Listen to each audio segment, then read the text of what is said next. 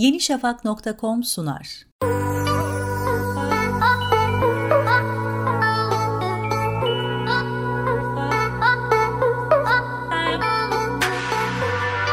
Dünyanın en tehlikeli sınırı Kore tarafsız bölgesi. 1950 yılında başlayan Kore Savaşı, ABD ve müttefiklerinin daha sonra da Çin'in müdahalesiyle uluslararası bir boyut kazandı.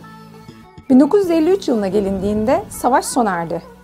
Ancak birçok problem bugüne miras kaldı. İki kardeş ülke birbirine düşman oldu.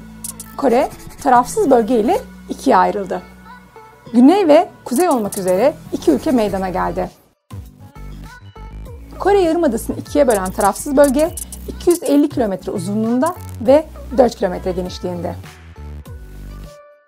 Dünyanın en sıkı korunan sınırlarından biri olan Kore tarafsız bölgesine giriş yalnızca özel bir izinle mümkün olabiliyor.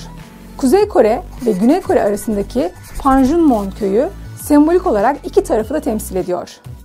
38. enlem nedeniyle ikiye bölünen köyde turistlerin içeriye girmesi serbest fakat köyü koruyan askerlere dokunması yasak.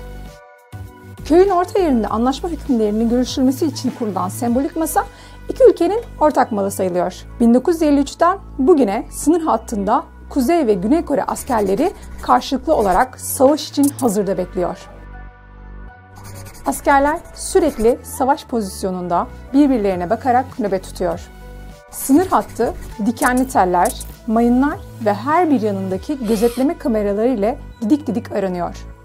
1953 ve 1999 yıllarında Kore tarafsız bölgesinden izinsiz geçmeye çalışan birçok macera perest Kore tarafsız bölgesinde yaşamını yitirdi.